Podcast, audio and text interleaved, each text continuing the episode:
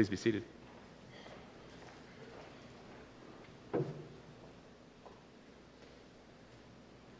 Well, today is Pentecost Sunday. And on Pentecost Sunday, we celebrate the gift of the Holy Spirit descending in a mighty rush of wind and flame to inspire the church's proclamation of Christ's rising and to empower its mission and ministry in the world. Today, we celebrate the beginning of all of this. Now, two of the symbols that are trad- traditionally associated with Pentecost Sunday are wind and fire. And, and you may have heard that in the passage that Dr. Maston read for us just moments ago here from Acts 2. When the day of Pentecost had come, they were all together in one place, and that's the disciples. They were all together. And suddenly from heaven there came the sound like a rush of violent wind, and it filled the entire house where they were sitting, and divided tongues as of fire appeared among them, and a tongue rested on each of them. Now we'll come back to the wind in a moment, but the traditional liturgical color today is red. You'll notice the red stoles. And that's representing the fire of the Holy Spirit. Now, this morning, I will preach from the book of Romans, chapter 8. Paul here is teaching about the role of the Holy Spirit and the life of individual Christians and in the life of the community of the church. And so I want to invite you to turn there now in the Bibles that you've brought with you from home to Romans chapter 8 or in the Bibles that are in front of you, or perhaps to go there on your mobile devices. In fact, this morning, uh, I'm going to ask you to, to do that regardless of whether you're going to turn to Scripture there. If you have a smartphone with you, I want you to take it out. Go ahead and find it in your purse or in your pocket and, and go ahead and take it out and just set it on your lap or in the seat next to you. You're going to use this a little bit later in worship. But before we get back to the wind and before we go on to the mobile devices, I want to read this scripture for you. From Romans chapter 8, beginning at verse 14, Paul writes For all who are led by the Spirit of God, are children of God. For you did not receive a spirit of slavery to fall back into fear, but you, but you have received a spirit of adoption. And when we cry, Abba, Father, it is that very spirit bearing witness with our spirit that we are children of God. And if children, then heirs, heirs of God and joint heirs with Christ, if in fact we suffer with him so that we may also be glorified with him. Friends, this is the word of the Lord. Thanks be to God. Now, this morning, I'd like for us to explore two roles that the Holy Spirit plays in the life of the Christian. And that is the unifying power of the Holy Spirit and the transforming power of the Holy Spirit. First, the Holy Spirit unifies. Right here in verse 14, Paul writes that all who are led by the Spirit are children of God. And so, if I am a child of God and if you are a child of God, then we are all part of the family of God. The, the Holy Spirit incorporates and unifies us into one family. Family. Is that good? Is that a good thing? Yes? No? Sometimes? Uh, it's, a, it's, a, it's a real question. It's, and it's uh, because what is that word family? What does it bring up for you? What is the ideal? And what is the reality?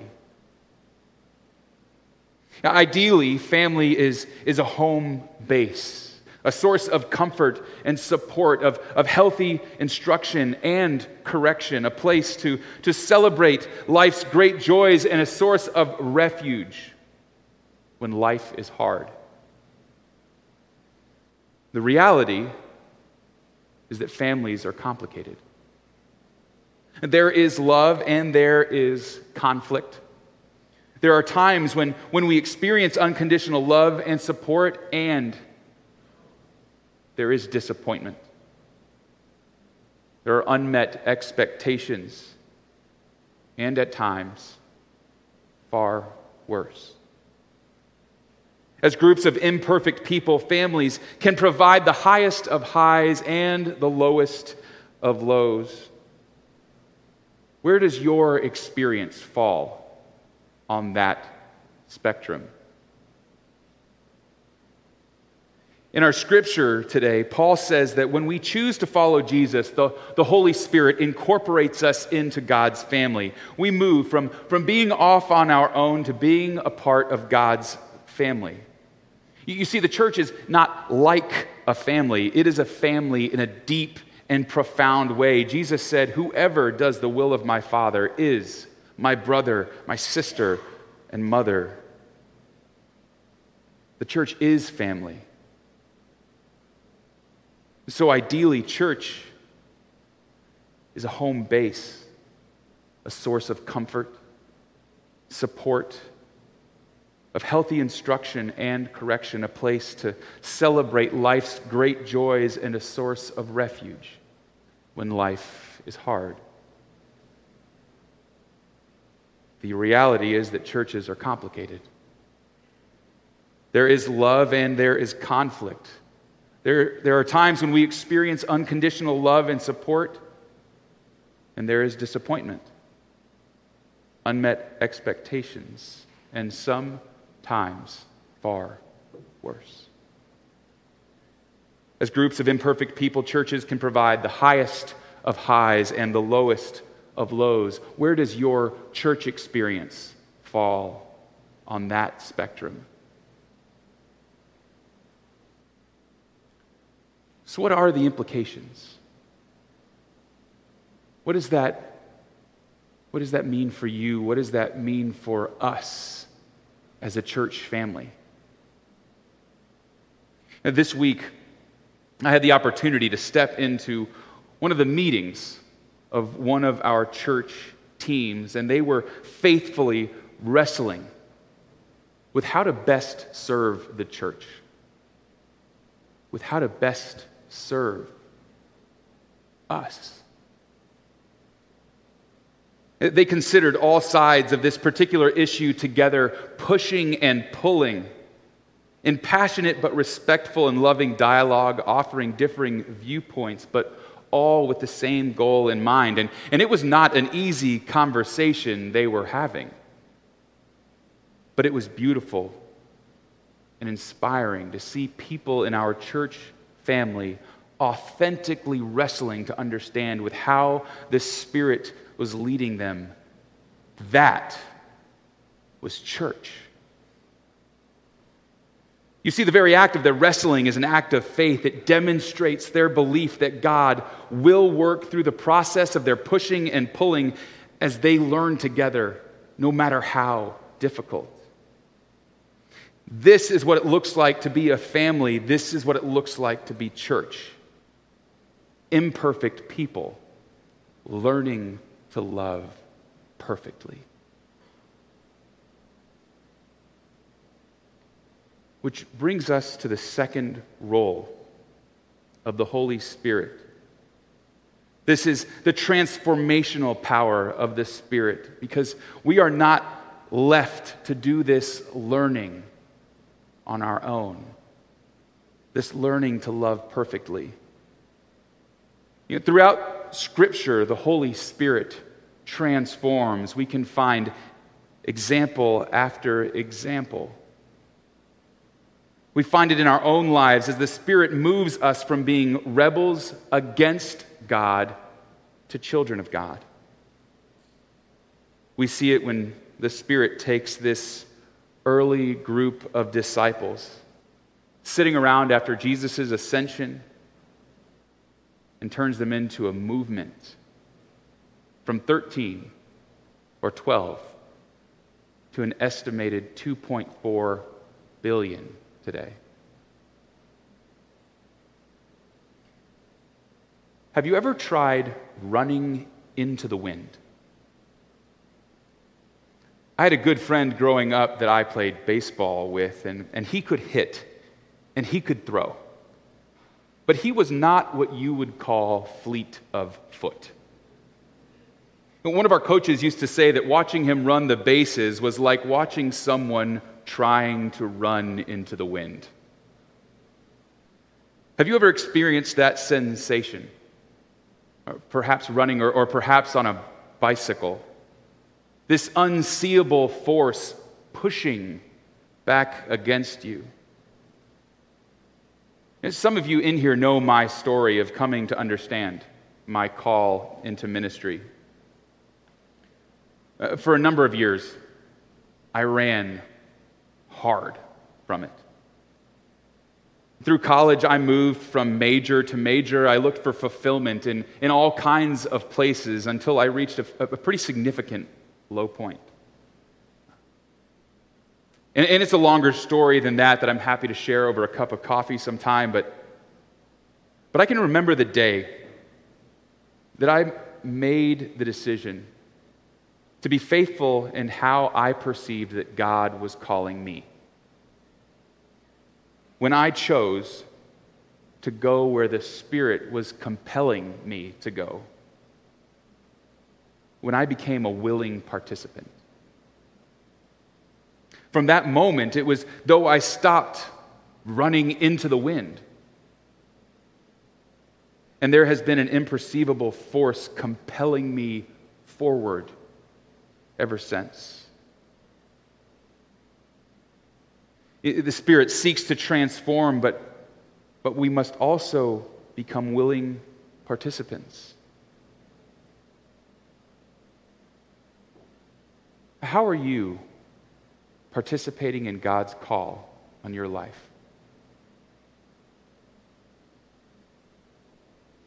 God has a call on each and every one of us.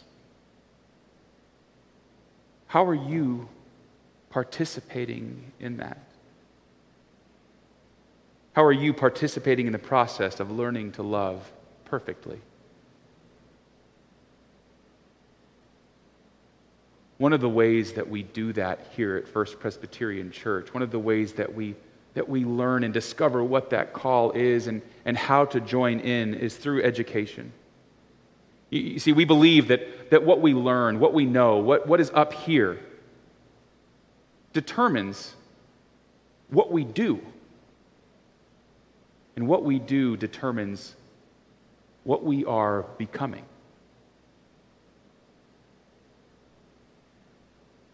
And we also recognize that the last couple of years have, have changed the social and cultural landscape in ways that, that we do not yet fully understand. Yet We're wrestling with questions. You know, how, is the, how is the Spirit working to transform us, and what does it look like to do and be church in a world changed by a pandemic? In a culture that is spiritually hungry but institutionally suspicious? How do we do that? And we need to discover that together as a church. We need your help. Whether you are at home or in person here today, whether you are a long-time member or this is your first time visiting us, we need your help. Will you help us? We'd like you to answer a few questions. And so, whether you are here in person or at home, I want you to take out your mobile device. Go ahead and open up the camera on that mobile device. And in the bottom left hand corner of your bulletin this morning, you'll see a QR code that we would like you to scan, and a link will pop up. We'd like you to follow that link. If you are watching this on the live stream, in the bottom right hand corner of your screen, you will see that QR code. Go ahead and scan it and follow the link. If you've been unsuccessful in doing that, you've been sent an email that arrived in your inbox if we have your email address this morning. And in that email, you will find a link to this survey. If that is unsuccessful and you have the church app, if you open up the church app at the very top, you will see Christian Education Survey. We'd like you to open that. And if you are like me and you just like holding on to a piece of paper, we'd like you to raise your hand, and our ushers and greeters will gladly bring you one of these surveys now. So raise your hand if you have not been able to do that. Also, if on your phone you've been unsuccessful, it may be helpful to turn your Wi Fi off. Sometimes that can be helpful. Down here in the front, Bradford, I know we've got at least one person that would like to use a hard copy. And so you'll see there a survey asking a few questions about Christian education. We want to know are you interested in growing your faith through Christian ed? We also understand that this is a changing landscape and that most folks now have access to technology for Zoom, and, and perhaps that's a way that you have found that you learn better. We want to know do you prefer Zoom or in person? And we'd like to know even further what that might look like at church or in individual homes if that's in person. Let us know what days of the week, and, and you can click any of those that apply. We understand that, that that our schedules no longer are tailored such that there is one day set aside for church. And so we want to craft ministries that can meet you where you are and with what your needs are. We'd also like to indicate what time of day. You'll also see there a question about meals. We currently serve a meal on Wednesday nights. Does, does food, does the presence of food increase your likelihood of attending? Let us know what age group you, you file into because kind of we want to see are there trends and, and are there ways that we need to be meeting the different needs. And finally, what type of class would interest you the most? What sort of structure? Is it a small group? Is it a lecture style perhaps? Is it kind of single session seminars? Um, we currently offer all of those, but we want to we want to be sure and emphasize what is going to meet the needs of our church. Finally, you'll find a section there just to put any other comments that you, that you might have, and we welcome those. And then just click submit. Or if you're filling that out in paper, you can just leave that in your pew, and we'll get that at the end of worship today. And when you are done, if you would just look up at me and say, Amen. Amen. Nice job. Figured if I just talked long enough, you'd do it.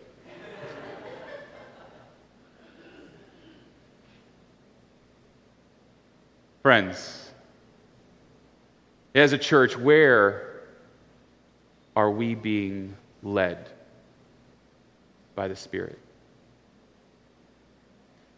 How is the Spirit seeking to transform us? How is the Spirit seeking to transform this church?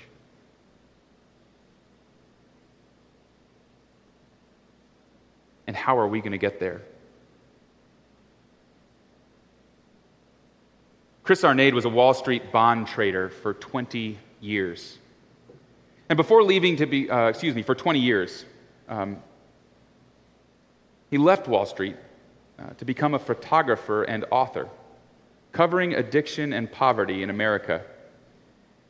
And he recently published a book entitled The McDonald's Test, chronicling poverty across the U.S. on a micro level through pictures of individual people and through interviews.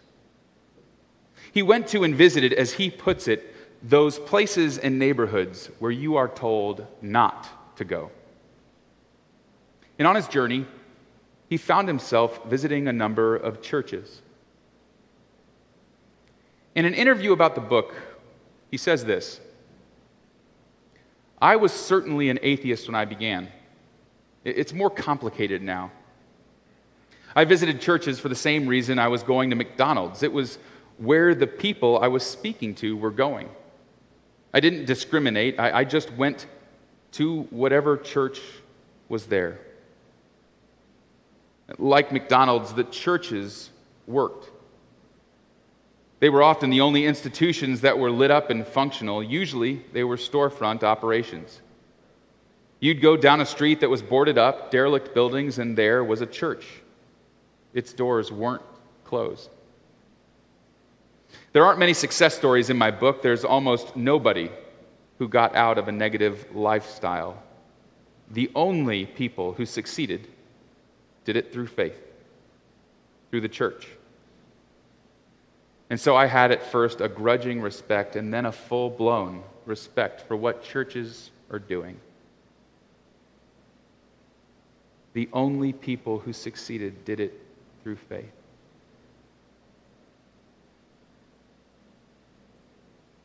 That sort of admission is significant in the eyes of someone who doesn't believe there's a God.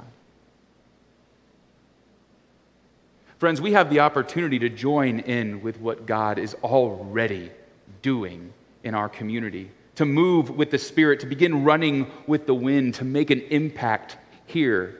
You see, because there is something about faith, there is something about the movement of the Spirit that changes lives, that unifies us and transforms communities.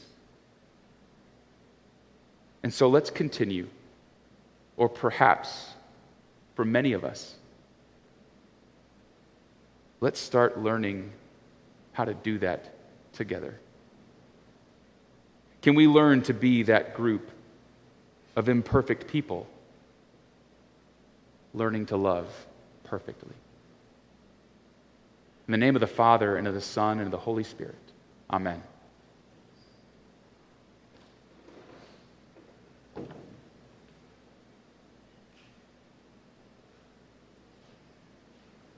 Friends, this is the joyful feast of the people of God.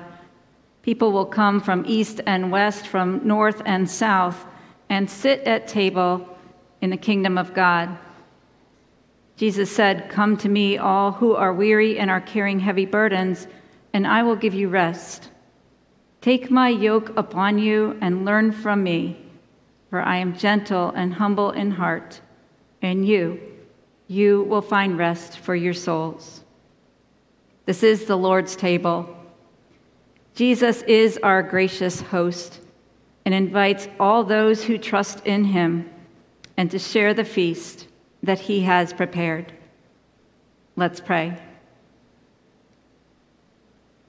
Holy and gracious God, it is good and right that we lift up to you thanks and praise for the self giving love that you lavish upon us. Today, we remember the unshakable and unconditional love your Son has for all people and reminds us of the kind of love we are called to show one another. The bread and the juice serve as tangible tokens of your grace, and that you call us to love one another just as you have loved us. May this meal be a source of inspiration and courage that we might follow your example and lavish love upon one another in our congregation, families, neighborhoods, communities, and beyond. Send your Spirit to preside with us that we might be transformed and nourished for the journey ahead. Through Christ our Lord, we pray. Amen. The Lord Jesus, on the night of his arrest, took bread, and after giving thanks to God, he broke it and gave it to his disciples, saying, Take, eat. This is my body given for you. Do this in remembrance of me. In the same way, he took the cup, saying, This cup is the new covenant, sealed in my blood, shed for you for the forgiveness of sins. Whenever you drink of it, do this in remembrance of me. Whenever you eat this bread and drink this cup, you proclaim the saving death of our risen Lord until he comes again. These are the gifts of God for you, the people of God.